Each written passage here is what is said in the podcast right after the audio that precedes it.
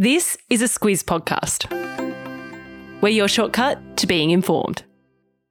This week, our podcast is brought to you by BHP. Reducing greenhouse gas emissions in the production of copper is critical. That's why BHP has committed to solar, wind, and battery agreements to help power their copper mine at Olympic Dam in South Australia.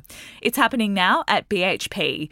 Visit bhp.com forward slash critical to find out more. Good morning, I'm Alice Dempster. And I'm Claire Kimball. It's Friday, the 13th of October. In your squiz today, one more sleep until Australia votes, America's top diplomat lands in Israel, Birkenstock's stock shock, and a weekend for potatoes. This is your squiz today. Tomorrow's the day, Claire. Aussies will have their say on whether we should enshrine an Indigenous voice to Parliament in our Constitution.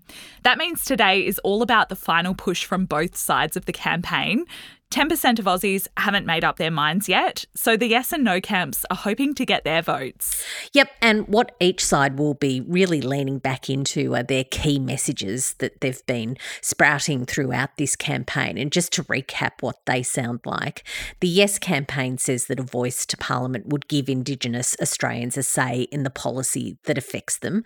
Of course, what they're proposing is that a voice would be a formal body made up of Indigenous representatives that would give advice to the federal government. Uh, they're behind in the polls, so that's where they're really starting their last day. And on the other hand, the No campaign says that it's not really clear how that voice would function or what effect it would have. And Claire, as for the numbers, the Electoral Commission says that as of yesterday, more than 4 million Aussies have already voted early. Fun fact, that's more than last year's federal election. And 2 million people have also applied for a postal vote. The Electoral Commission also says the goal is to count the majority of the votes by tomorrow night. Yeah, exactly right. How good are our officials? They've got a few bits of paper to get through. Uh, and that means that ABC's election guru Anthony Green is predicting that we'll know the result by 7:30 p.m. Eastern Daylight Savings Time. As for what happens after that, if the yes vote defies the polls to score a win, the Albanese government and indigenous groups will kickstart that process on designing how that voice would actually work. If it's a no vote, what Prime Minister Anthony Albanese says is that he'll walk away from the idea of the voice. He says that it wouldn't be appropriate to pursue it if the country votes no.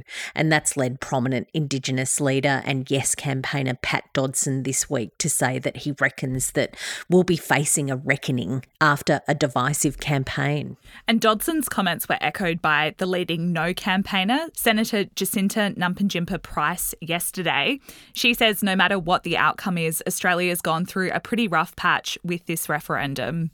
And a quick note if you're looking to brush up on your knowledge about the Voice to Parliament and the arguments from both sides of the campaign, you can check out our Voice Resource Centre. I'll pop the link to it in today's episode notes. And may the democracy sausages be plentiful. There's been a lot of talk over the past couple of days about a large pro Palestine march set to be held in Sydney this Sunday. New South Wales Police rejected the application, particularly after another unauthorised rally featured anti Semitic behaviour on Monday. So organisers now say they'll go ahead with a static demonstration, Claire. Yeah, that means that they want to hold that at Hyde Park, which is right in the middle of the city in Sydney. How police handle that will be very closely watched, and pro Palestinian groups are also keen to hold rallies in other parts of Australia over the weekend, and police around the country countries say that they will respond as they need to. And in Israel, the US Secretary of State Antony Blinken has arrived. He's spearheading talks which include trying to organise the evacuation of foreign nationals from Gaza. That's as Israel prepares for a ground assault on Gaza.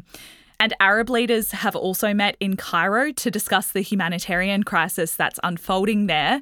Israel's blockade means there's no power or food getting into the territory. The Australian Institute of Family Studies has been looking at the effects of vaping on kids. Claire, the researchers say there's been a sharp increase in the number of teenagers who are taking up the habit. Yeah, so the number of 14 to 17 year olds who vaped in 2018 was less than 1%. I remember it at the time, the experts were saying, yes, it's a big deal, but it's actually a very small number of kids. But when it comes to 2022, that's nearly increased to 12%. So it's quite a steep rise. And the researchers have debunked this notion that vaping is harmless and that it's just a phase that kids go through. For the first time in over 20 years, there's been an increase in the number of young people smoking uh, from 2% in 2018 to 7% in 2022. Uh, vaping really seems to be copping the blame for getting them hooked on cigarettes cigarettes. The study's co author is Mandy Trong. She says there are clear links between vaping and mental health issues. Teens who suffer from anxiety are 20% more likely to take up the habit. This week, our podcast is brought to you by Aware Super, one of Australia's most awarded super funds.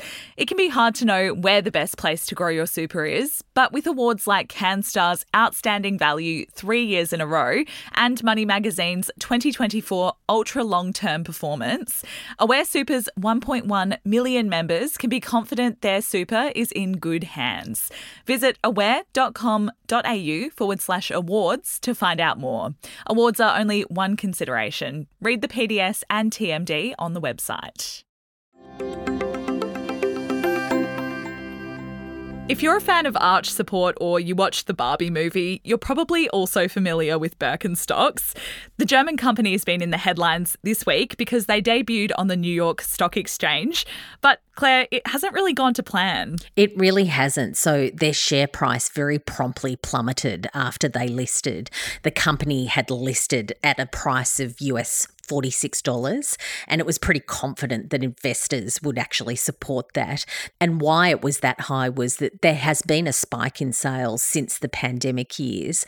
Uh, also, as you mentioned, that cameo in the Barbie movie. So uh, they were pretty high profile. But what happened yesterday?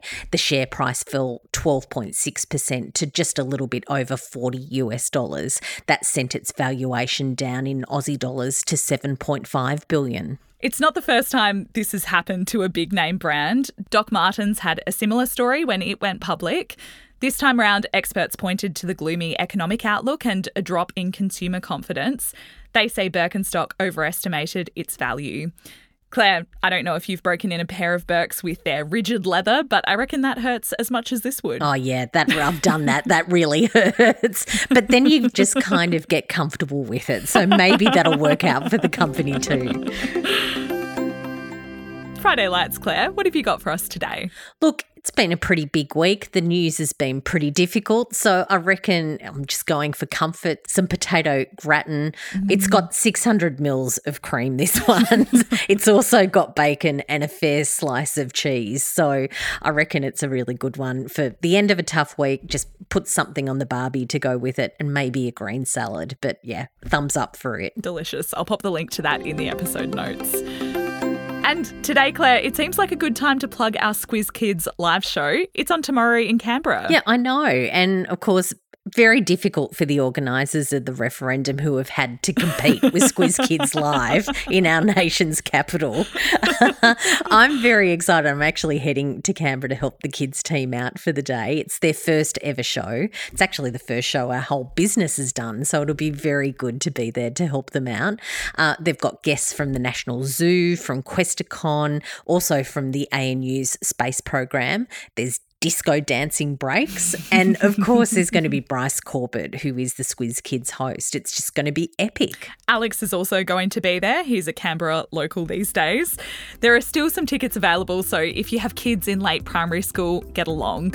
Or if you just want to go and hang out with Claire and Alex, you should buy tickets too. I'll pop that link in your episode notes. Yep, I like your thinking, Alice. Come come along and hang out with us. Have a great Friday and weekend, and we'll be back with you on Monday.